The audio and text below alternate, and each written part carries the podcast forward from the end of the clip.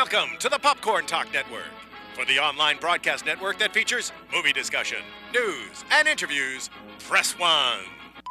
Popcorn Talk. We talk movies.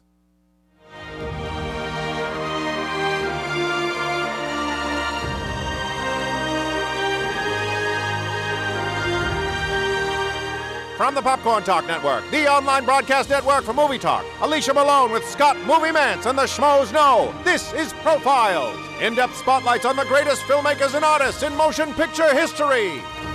Hello, Profilers! Welcome to episode 49. What? 49, Miss Malone. That's almost a year. 49. If it was one a week. It's a year and a half that we've been doing the show. Wow. Started in August 11th, and here it is, the March. I am episode 49, a director that, you know, when we were like talking about doing this guy, like a lot of people were like, you know, I don't know, I don't love his movies, and other people are like, I love his movies, and that just made me want to do him more. Yeah, me too. Terrence Malick. Yeah. What is the word that comes to your mind? The first word that comes to your mind for Terrence Malick? Divisive. Divisive.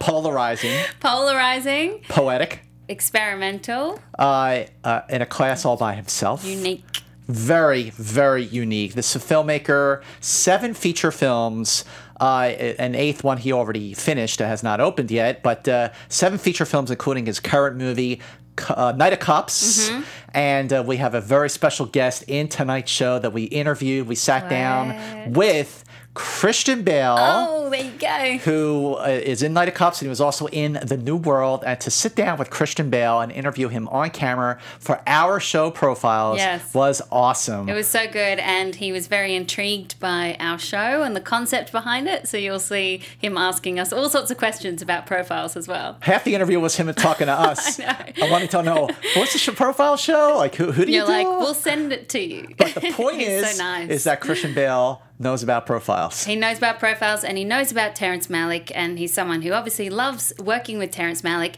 I am someone who's definitely firmly on the pro-Terrence Malick camp, as are you.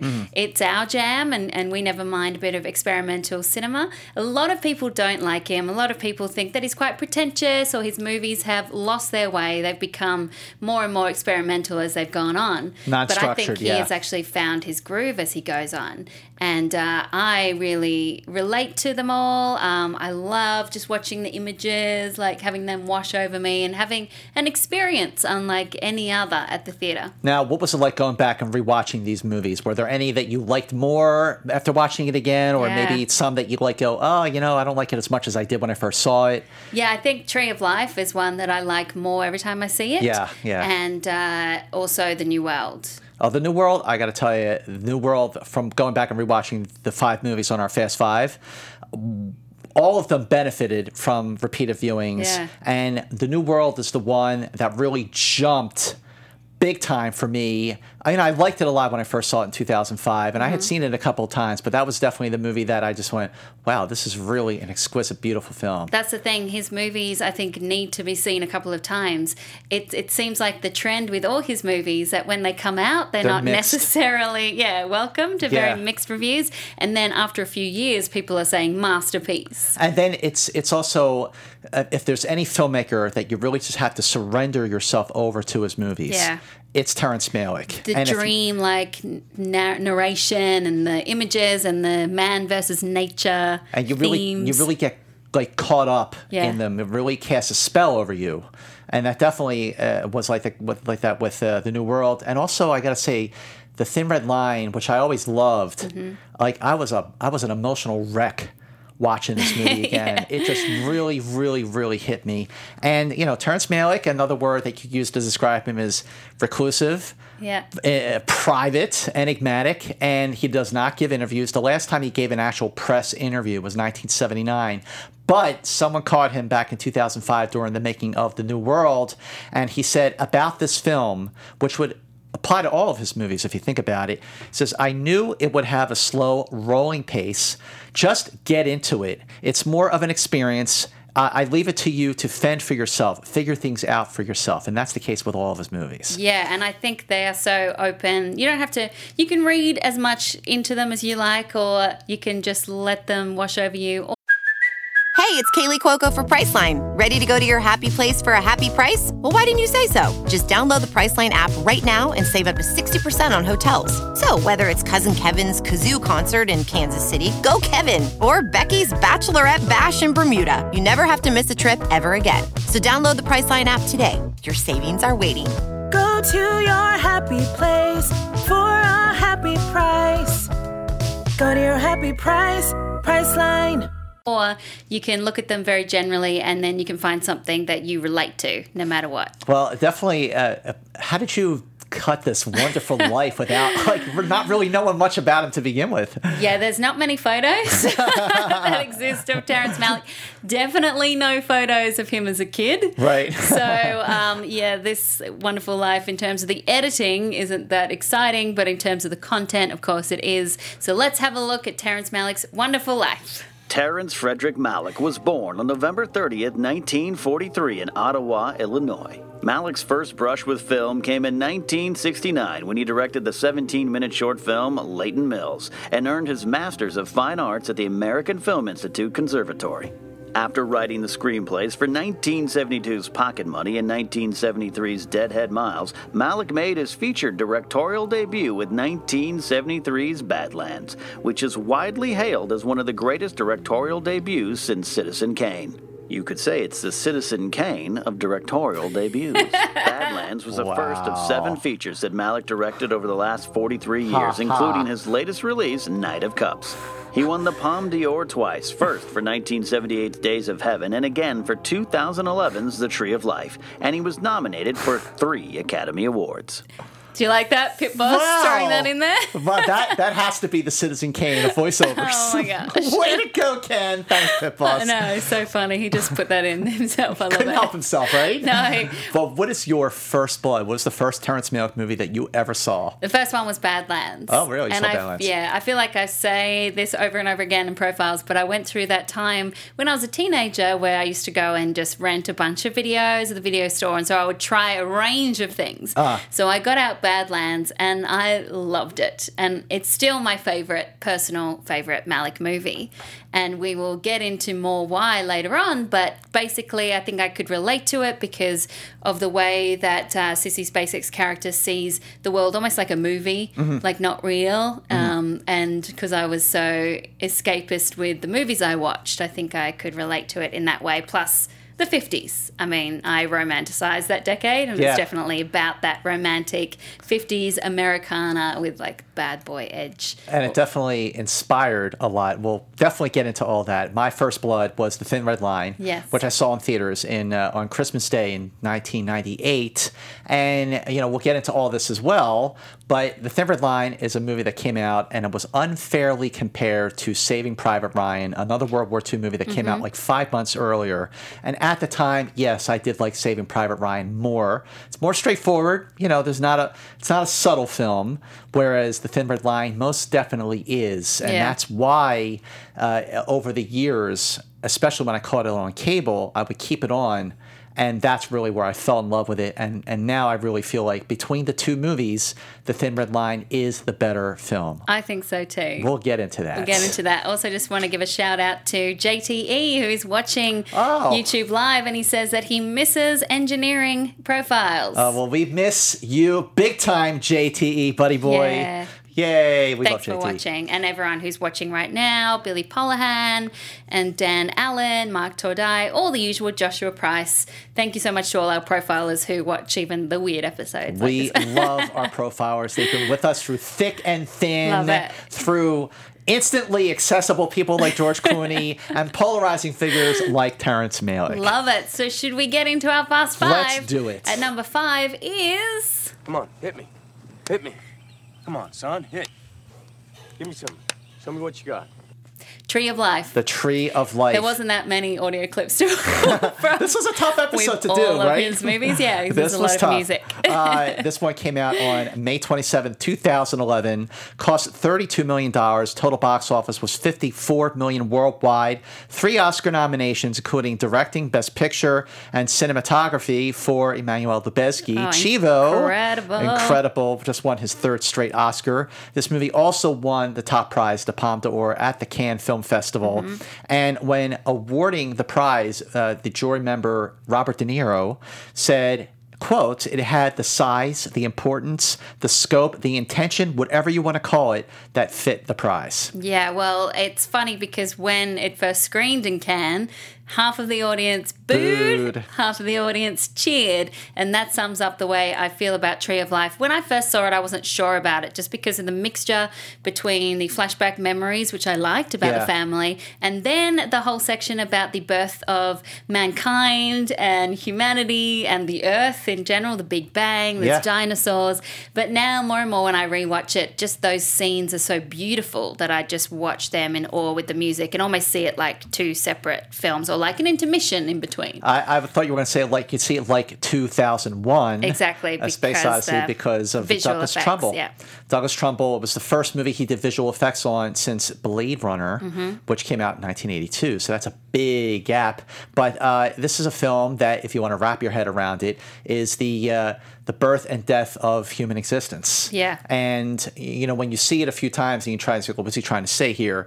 And, like, there's that scene when you see the dinosaur is going to step on the other one's head and he decides not to. Yep. And it's like, oh, okay, he had a moment of consciousness. And right when that happened, the asteroid, the meteor hit the Earth, wiping out the dinosaurs. Yep. The fragility of life on a universal scale. Nature. He's always exploring nature and grace and mankind. Also, and also on a personal scale, when Brad Pitt finds out that his son died, and he finds out over the phone, and I just assumed that it was Vietnam.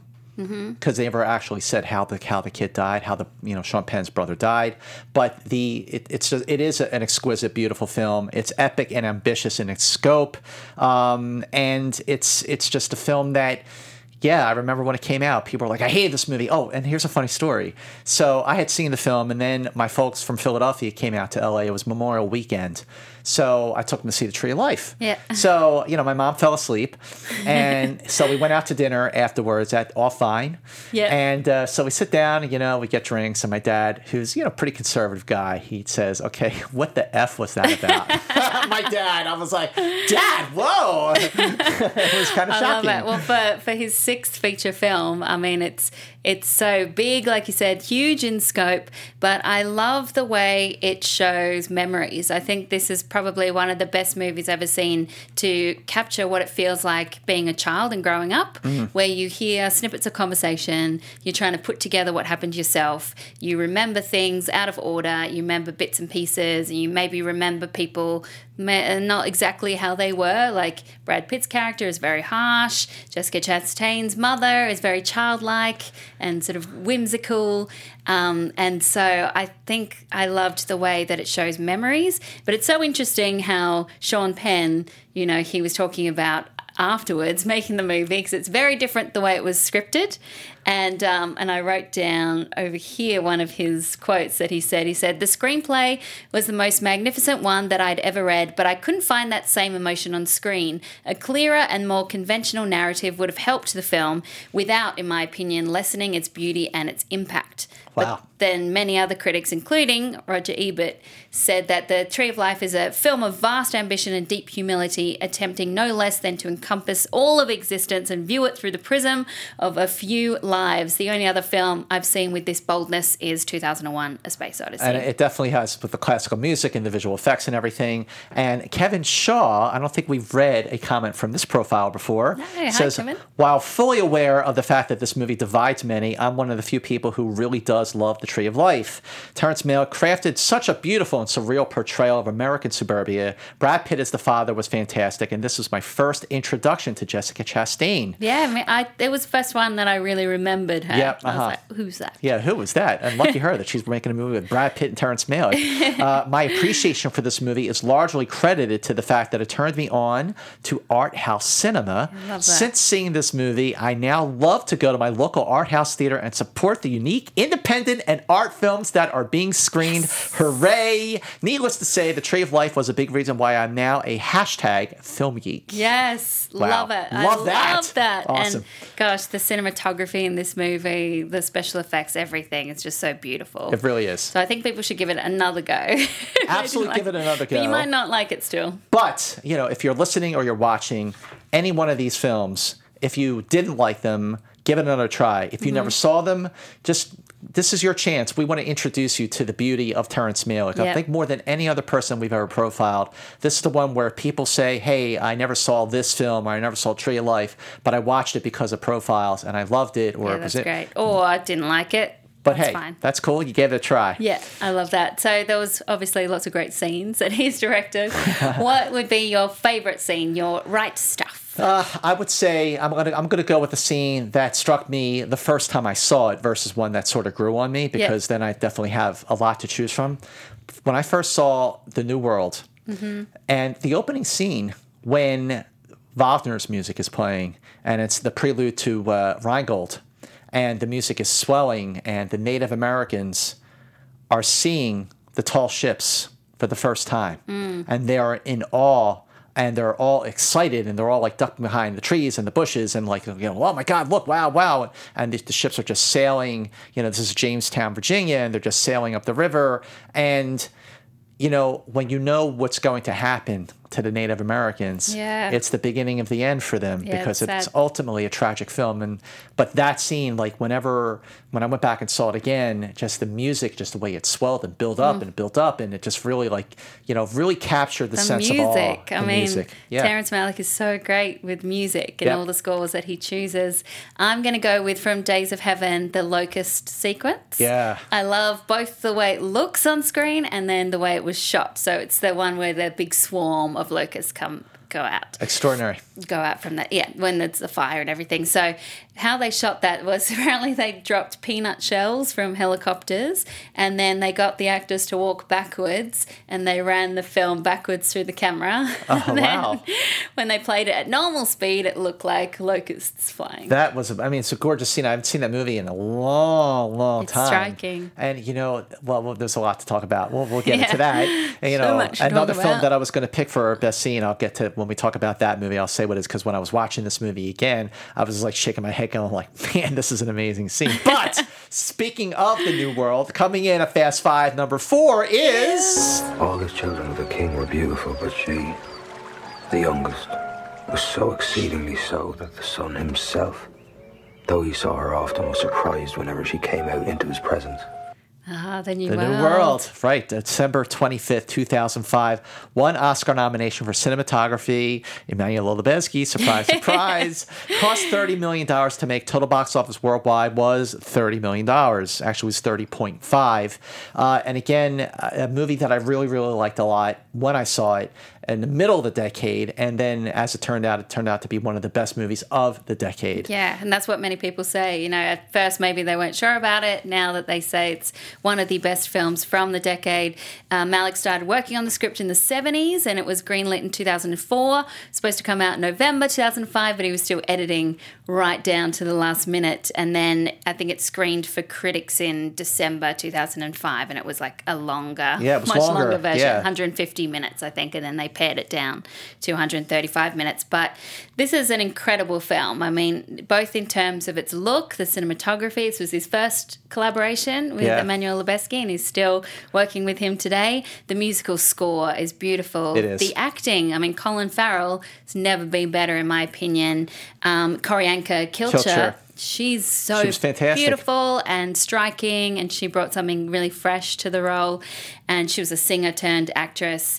And then the authenticity, down to the location, the use of Native Americans, but then beyond that, the use of ancient language that's all but extinct, but they recreated it for the movie. And then the actors had to improvise.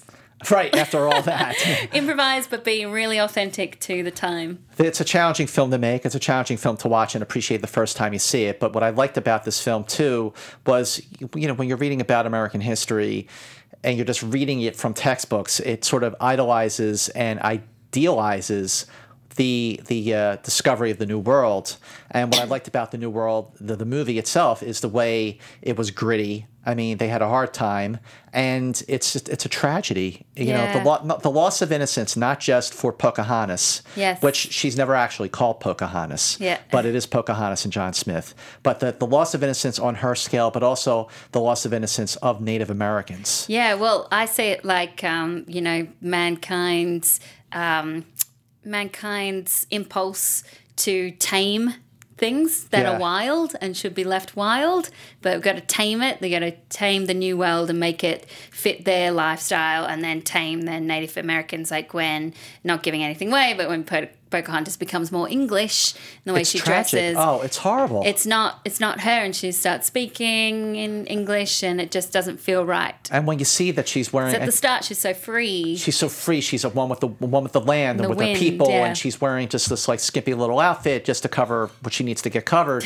And then, you know, when she becomes more English and she has to wear that suffocating dress, heavy outfit, and she just looks so miserable. And then when she goes to London, and it's so overwhelming and so congested and it's so built up compared to where she grew. I mean, it's a tragedy. And I actually reviewed this back in 2005. I said the theme of Paradise Lost has always been prevalent in Malick's films, but never more so than in The New World. When the natives first see the tall English ship sailing towards them, their wondrous reaction is undermined by an impending sense of dread when you consider their eventual fate.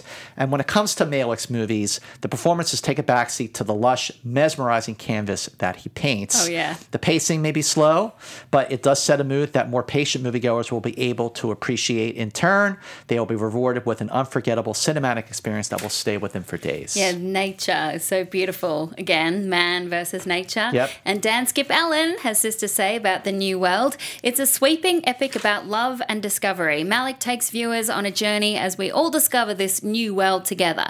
Newcomer Q'orianka, I want to say Kilcher. It right. Q'orianka, yeah, I said it right. Q'orianka Kilcher is a revelation as Pocahontas, acting beside Colin Farrell's John Smith. The cinematography is breathtaking as always in a Malick film, and I haven't seen a historical film like this very often. It's a brilliant, beautiful movie. Christian Bale's great in it too. He is great in it. And yes, thank you, Dan Skip Allen, for a brilliant, beautiful review. Yeah, that's nice. But, you know, for a guy who makes 7 movies over the course of 43 years, what's some interesting trivia that you have for our last detail? I think one of the most interesting things about Terrence Malick is the way he sometimes cut actors completely out of the edit once they've already filmed all their scenes. Yeah. So Mickey Rourke was one who was cut from The Thin Red Line, one person who was cut. Not a frame exists of his performance in the final movie, and he said it was a shame because it was some of the best work he's ever done. Also, Bill Pullman and Lucas Haas were cut as well, and then there's that history of it. Rachel Weisz was cut from To the Wonder. I mean, it must be disappointing for an actor. And at the same time, you know, when we spoke to a lot of the actors in Knight of Cups, they also made it exciting because they were like, we didn't know if we would be in the film or not. We were just doing our thing. Adrien Brody, even though he was in the film, he was upset. Yeah, he was upset that when he saw the final movie and he saw how much had been used. Yeah. And I think that was the same with Sean Penn with Tree of Life, because he had much more to say in the original script, and then they cut him down, so he's kind of just thinking and looking out, and he's not really acting. And like, you know, you get to the end, the very end of The Thin Red Line, and there's George Clooney. Yeah. And then the movie's over. I know, he just has that cameo. Yeah, it's basically what it is. But I love that Terrence Malick, this enigmatic, mysterious, reclusive, interesting, fascinating director, is a huge fan of Zoolander. Oh, really?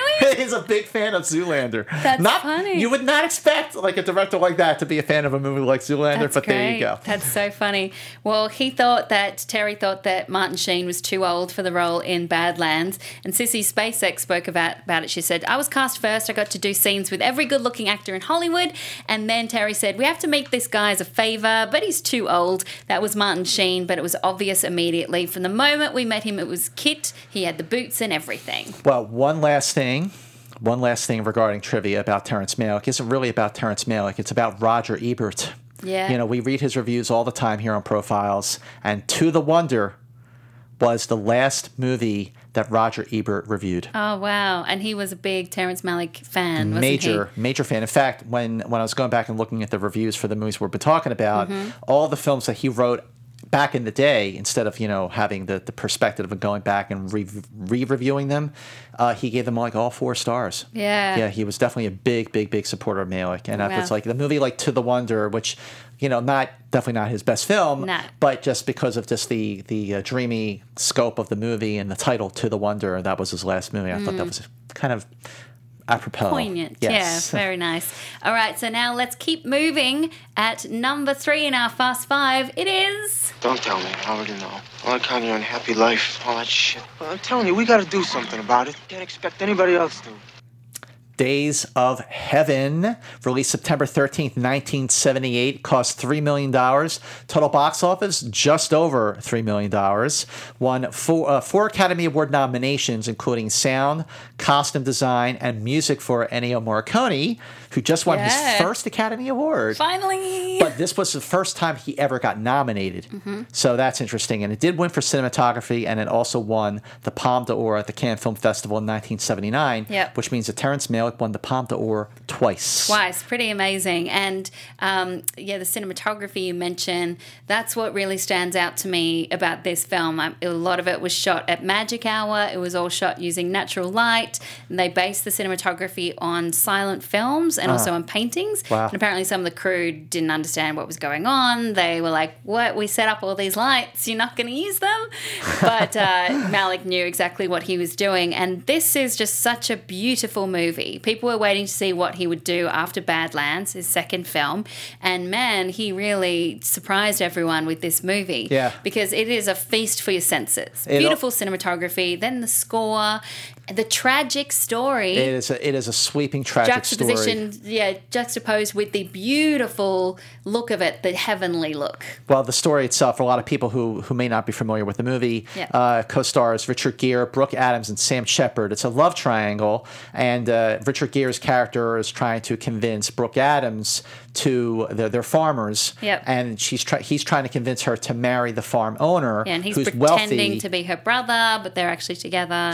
So they're it's a sham because Sam Shepard's character is dying. So if she marries him, then she gets his fortune, and then they get their fortune. But the problem is that she really falls for him. Yeah, and it's like it really hits you. Like you really feel the impact of this love triangle because Gere is off to the side watching the two of them, and he realizes. And then Sam Shepard's character starts to suspect something. It's amazing. And a lot of this came together in the edit, and I think he took 3 years to edit the film. That's correct. Apparently, took 3 years. Added the narration later, which was all improvised by Linda Manz. Almost a relation. No T in her name, but there is a T in mine. But I feel like Malick's flair for imagery really took shape with Days of Heaven. Yeah. I mean, it was great in Badlands, his first movie, but this is really where, when you think of a Malick movie, this is where it really came to fore. Pushed the boundaries of what cinema could be, and this was one of those movies, again, that made me realize, it can be art. Film can be art. Yeah, totally. Moving up. And speaking of Ebert, he said about Days of Heaven, this is a movie made by a man who knew how something felt and found a way to evoke it in us. And Daily Variety, and even at the time, said one of the great cinematic achievements of the 1970s. And Joshua Price, who's watching live, says the ironic tragedy of Days of Heaven is just painful. JTE said he has to go, but he gave us a high five. High five, JTE. And then everyone's trying to guess what will be our number one. We are counting them down. And then we have a great comment from Zalk Milchew, who says, Days of Heaven is my favorite Malick film and one of my top 20 films of all time. I consider it one of the last masterpieces of the American New Wave era. There is a subtle poetic sadness that complements some of the most gorgeous landscape cinematography ever set to film. The exclusive use of natural lighting, particularly during the magic hour after sundown, gives the movie a sense of both period realism and dreamlike beauty. There are countless unforgettably classic images. For example, the train crossing the bridge, the shot of the wine glass from underwater, and of course, the locusts, and the ensuing epic fire in the fields. Malick is a master of telling a story visually, and his mastery was never better exemplified than in Days of Heaven. What a brilliant comment. That is a brilliant comment. Way to go, Zap. Nice job. And I looked at his name. I'm like, I don't recognize this guy. This is great. I read his comment. I was like, wow, he's like a new profiler. This is awesome. Awesome. Well, we always like to do the others when we talk about films. That didn't quite make our Fast Five, but should have. Malick is not one of those filmmakers who have a whole lot of movies. And we both agreed maybe To the Wonder is not the best. Right. So we decided the other. It's the other. Which is Knight of Cups. Knight of Cups. So what did you love most? What is Knight of Cups about? So Knight of Cups is about a screenwriter played by Christian Bale, and he is struggling with the midlife crisis, and he's wandering through Hollywood, figuring out his way amongst the excess and the womanizing that he does. It's a collection of memories and a stream of consciousness movie, definitely very experimental. Yeah. It has a loose structure in that it has 8 chapters, and each chapter has a different woman in his life or a different person from his past, but a lot of narration, a lot of dreamlike moments, all completely improvised. But I can't stop thinking about this film. I really loved it. I related to it on such a strong level, I think, because it's about LA and starting over, and we were talking about that, how we both did that. Yep. And that's something that everyone really does when they can't move to LA. That's very true. Start over, anything's possible here. At the same time, it's a weird city where it's always sunny and it doesn't feel real. Well, I was also trying to think of another movie where I saw LA like this, and I couldn't think of one. I mean, there have been other films about LA, Swingers and LA Story, The Player, but this was shot through a romantic haze. It doesn't make LA look bad, but it just sort of makes it look dreamy, and for the dreamlike state of the film, it's very, very fitting. Mm-hmm. So of course the reviews are mixed. Mm-hmm. Which is not uncommon for a new Malick film. Yeah. So the question is, what will it be like 5 years from now, 10 years from now? But I'm with you. I really like this film a lot. Yeah, and I wasn't sure if I would, to be honest. I just in terms of like this guy taking stock in his life, trying to reassess and reevaluate his priorities and his relationships with his father, played by Brian Dennehy, his brother, played by Wes Bentley, and the women in his life, played by Kate Blanchett and Natalie Portman. Yeah. And it was a movie that definitely stayed with me long after it was over. I need to see it again. I just keep going over and over it in my head and thinking about it. It's just so, so beautiful. But we did a great bracket on our profile's Facebook page. So thank you to everyone who took part and also everyone who ran it. So basically what they did was, I love this, they did 4 of Malick's films put up against each other, but then the winner of those 4 has to face Thin Red Line. And they already decided that Thin Red Line was great. Okay, that's cool. So it was Badlands versus The New World. Who do you think won out of those 2? Badlands. Yes. Okay. Days of Heaven versus The Tree of Life. Days of Heaven. No, The Tree of Life. Oh, okay, good. So then it was Badlands versus The Tree of Life. Badlands. Yep. So then it came down to Badlands versus The Thin Red Line. What do you think won? The Thin Red Line. Yes, The Thin Red Line is the profiler's favorite movie, and I can definitely see why. Thanks to Liam Logrand and every one of our profilers who gets involved, who runs it for us. I love our Facebook page and I love our people. Speaking of our Facebook page, make sure you go to our Facebook page, which is Profiles with Malone and Manz. Yes. Like our Facebook page so we can keep you up to date on all the happenings on our show. And it's a great community that we built up of film geeks and profilers for life. And so it's at Profiles with Malone and Manz. And while you're at it, go to iTunes. And even if you're listening or watching the show right now on YouTube or listening to it on iTunes, make sure you rate and review our podcast on iTunes and review it and let us know what you think. And make sure you follow us on Twitter at Alicia Malone, at Movie Manz, at Alicia Malone, at Movie Manz. Alicia Malone at Movie Manz. Yeah, and if you want to look as cool as us, then these Film Geek t-shirts, then you can go to tpublic.com/user/profiles and buy. We've got all sorts of t-shirts there. Funny enough, today I was in a restaurant and a guy came up to me and said, "Are you Alicia Malone?" And I was like, "Yeah, I'm wearing a t-shirt with my name on it." But I was like, "Yeah," and he gave me a cookie, which is nice. Oh, that was nice. That was sweet. Oh, that's so sweet. Like, cookie, yes. I love cookies. You never know who's watching. I know, so it's nice. Yeah. That's very cool. What kind of cookie was it? Chocolate chip. Yes. chocolate chip. Oh, you're like, really? You're going to like force me to take this chocolate chip cookie? You know, the way to my heart. Very nice. All right, well, let's keep going, shall we, with our Fast Five number two, which is... My mother died of pneumonia when I was just a kid. My father had kept their wedding cake in the freezer for 10 whole years. After the funeral, he gave it to the yard man. Badlands. Love Badlands. I know it's your personal favorite. It came out October 15th, 1973, which means you were minus 8 years old. Terrence Malick's directorial debut, and a dazzling debut at that. I guess the best way to pitch this movie is it's Rebel Without a Cause meets Bonnie and Clyde. Yeah, that's right. It was kind of loosely inspired by the true story of a young James Dean wannabe and the murder spree he and his younger girlfriend went on. And Malick started to work on this film during his second year as a student at the American Film Institute, then continued the screenplay when he was 27 while on a road trip. This is a completely independent movie. Malick put $25,000 of his own money into it, and then he raised the rest from doctors and dentists and professional people. Then it was distributed by a bigger studio. Yep. But I love how independent it is. As I said, my first film of Malick's, my favorite, because I love how it's this mythic look at this couple, romance, crime, America, and I said the decade that I romanticize all the time, the 50s. Yeah. I love 50s movies. I love any 50s fashion. I love watching films in the 50s because it's got that...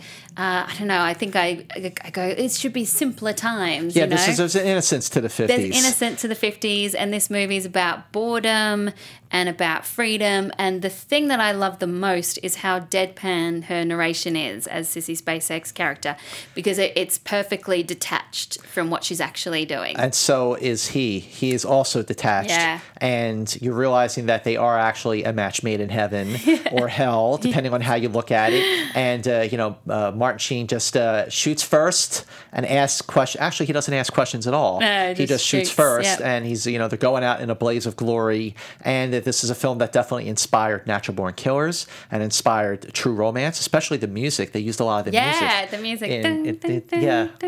For the music by George Tipton. And the New York Times loved Badlands and said it's a cool, sometimes brilliant, always ferociously American film, important and exciting. Again, about man's relationship to nature, the idyllic life in the treehouse, and then the wilderness and the desolate landscape of the Badlands of Montana.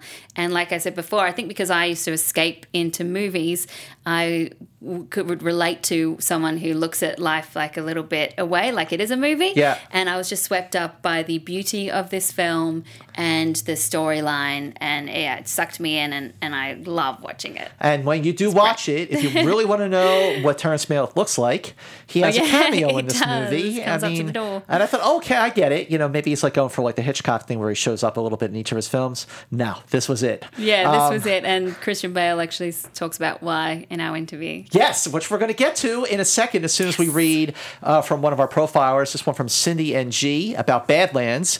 With Badlands, Malick shows how films can transcend storylines with visual poetry. He is a genius in the art of using landscapes and imagery, and I just love each shot of this film. Add to that a serial killer and his teenage and passive girlfriend, perfectly rendered by Sheen and Spacek, a haunting voiceover and an evocative score. Now it is time to listen to and watch, if you're watching on YouTube, our interview with Christian Bale. How nice was he? He couldn't have been nicer. He was so sweet. He was so cool. It was so funny because, I was, you know best that I used to be addicted to Red Bull, and then I hadn't had one in a long time, months, and I was like, I might have one. And then as we walked in, he was like, enjoy a Red Bull. Oh, yeah. Hi. Gotcha. And then the interview started, and as you'll hear, he asked us all sorts of questions about profiles, and I love how interested he was. And then it was so fascinating to hear him talk. It was just a real great conversation. It wasn't an interview. It felt like a real genuine conversation. Yeah. Couldn't have been nicer. And he really does shed a light on work. I mean, he's now worked with him 3 times because the next movie that Malick has coming out, it's called Weightless. Christian Bale was in that as well. That doesn't have a release date. It could come out next year. It could come out in 10 years. Who knows? Who knows? But here is the conversation with Christian Bale. Okay. Who are we talking for? We're gonna set this up for you. The name of the show is Profiles with Malone and Manz, and we profile the greatest filmmakers of all time. And this show, we are profiling the work of the great Terrence Malick. Yes. Right. So thank you so much for joining us. But you know, if you're profiling just the greatest filmmakers of all time, you must have like 6 shows and then you're done. No. No, we have so many. This is our 49th. Oh, you're quite open-minded about who the greatest filmmakers are. Yeah. Well, Kurosawa. You got Kurosawa, you got John Williams, composers. Okay. Oh, so you're not necessarily interviewing them. No.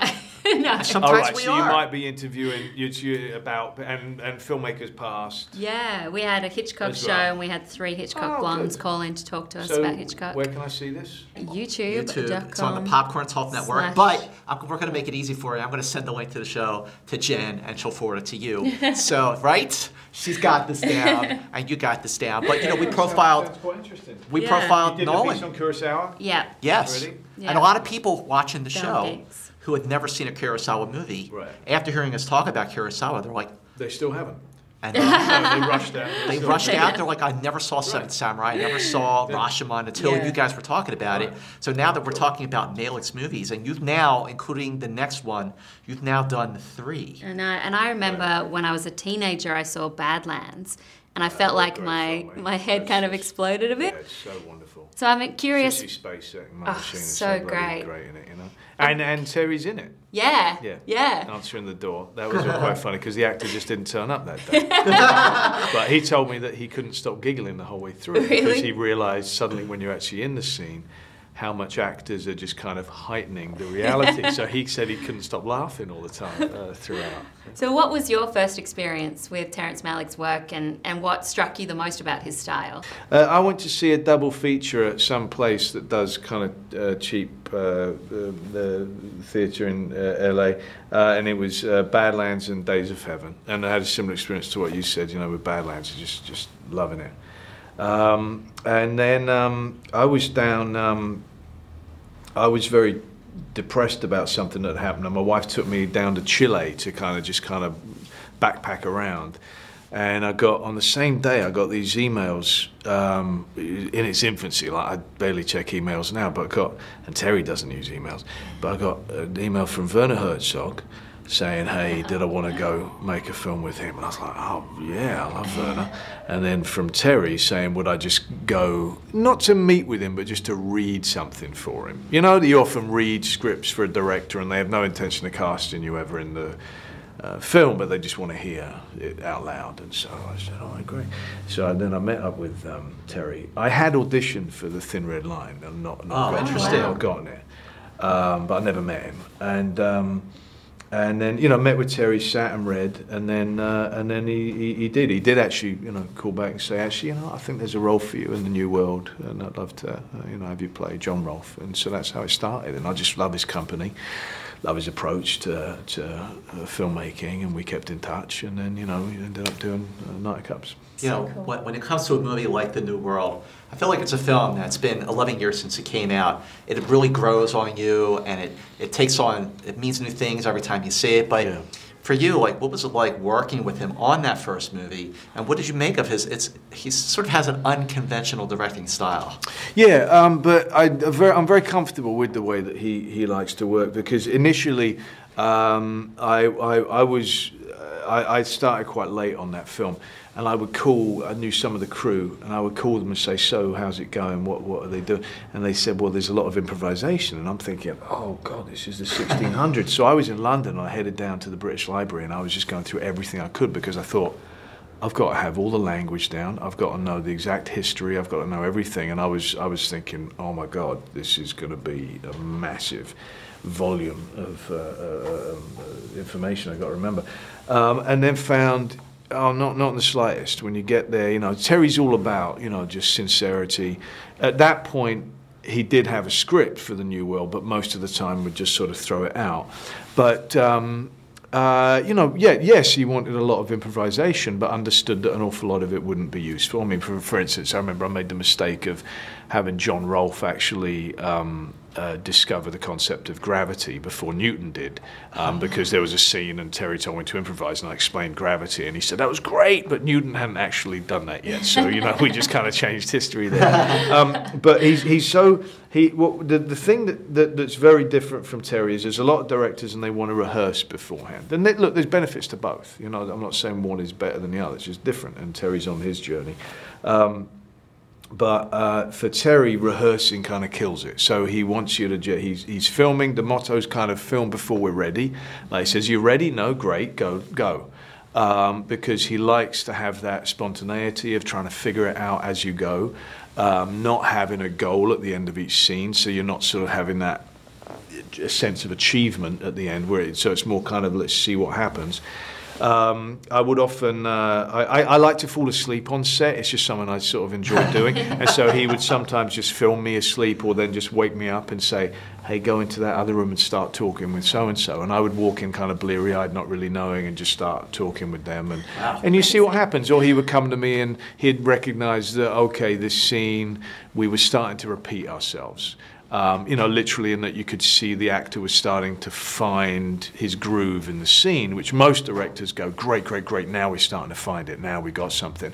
And Terry's the opposite. He goes, all right, now it's ruined because now you sort of are trying to get it right and we should never have that sense. So he would just say to me, well, where do you want to go shoot this? And I would go, you know what, I think that I would go walk under that tree and film. So we go do that. And he's so collaborative and really loves new ideas. He loves working with people. He has incredibly experienced people working with him. You know, Chibo being one of his main collaborators, Jack Fisk as well. You know, but he also really likes to have absolute beginners as well, and have that kind of sense of discovery and people who don't have any technique. I think he's kind of anti-technique.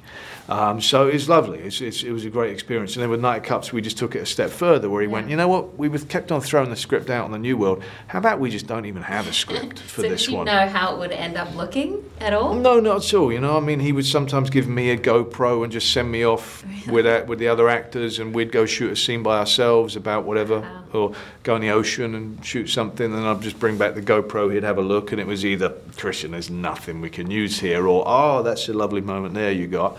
And, you know, you never knew who he was filming, you know? Even if it might be, I never have much to say in Knight of Cups. Most of the time he wanted me to be quiet and listen. Exactly. He's a man of words who's kind of lost the ability to use words. Yeah, I like that. And so every day was a complete surprise. And I went in, you know, you got to just be comfortable with going. I have no idea what I'm going to be doing today. As a lot of our viewers and listeners are a little younger, and they might not know Terrence Malick's movies. Mm. And the whole purpose is for us to introduce them. So what kind of advice would you give to viewers and listeners to sort of bring them into Terrence Malick's world? Just be a bit bold. Don't go for the normal stuff that you know that is playing at your local Cineplex. Like be a bit more adventurous. You know, go and see what other emotions and experiences film can bring to you. Because Terry approaches it in a very different manner. So you know, be adventurous, be bold. It's so worth it. You've got one of the, as you guys were saying, one of the absolute best American filmmakers of all time. Yeah. Mm. Yeah. Thank you so much. Oh, thanks so much for joining us. So interesting. That was great. That was cool. That gets a high five. Woo! We didn't have one of those in a while. I know, yeah. Very, very good. It was just a conversation, you know. It was great. And we were his first interview that day. Yeah. Which was very, very cool. It was very relaxed, very natural. Very cool. You know, no one asked him any stupid questions yet. Yeah. I'm sure that came later.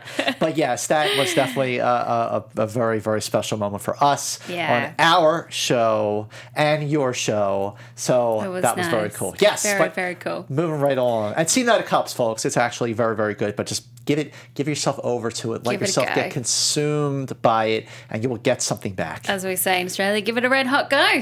Give it a red hot go.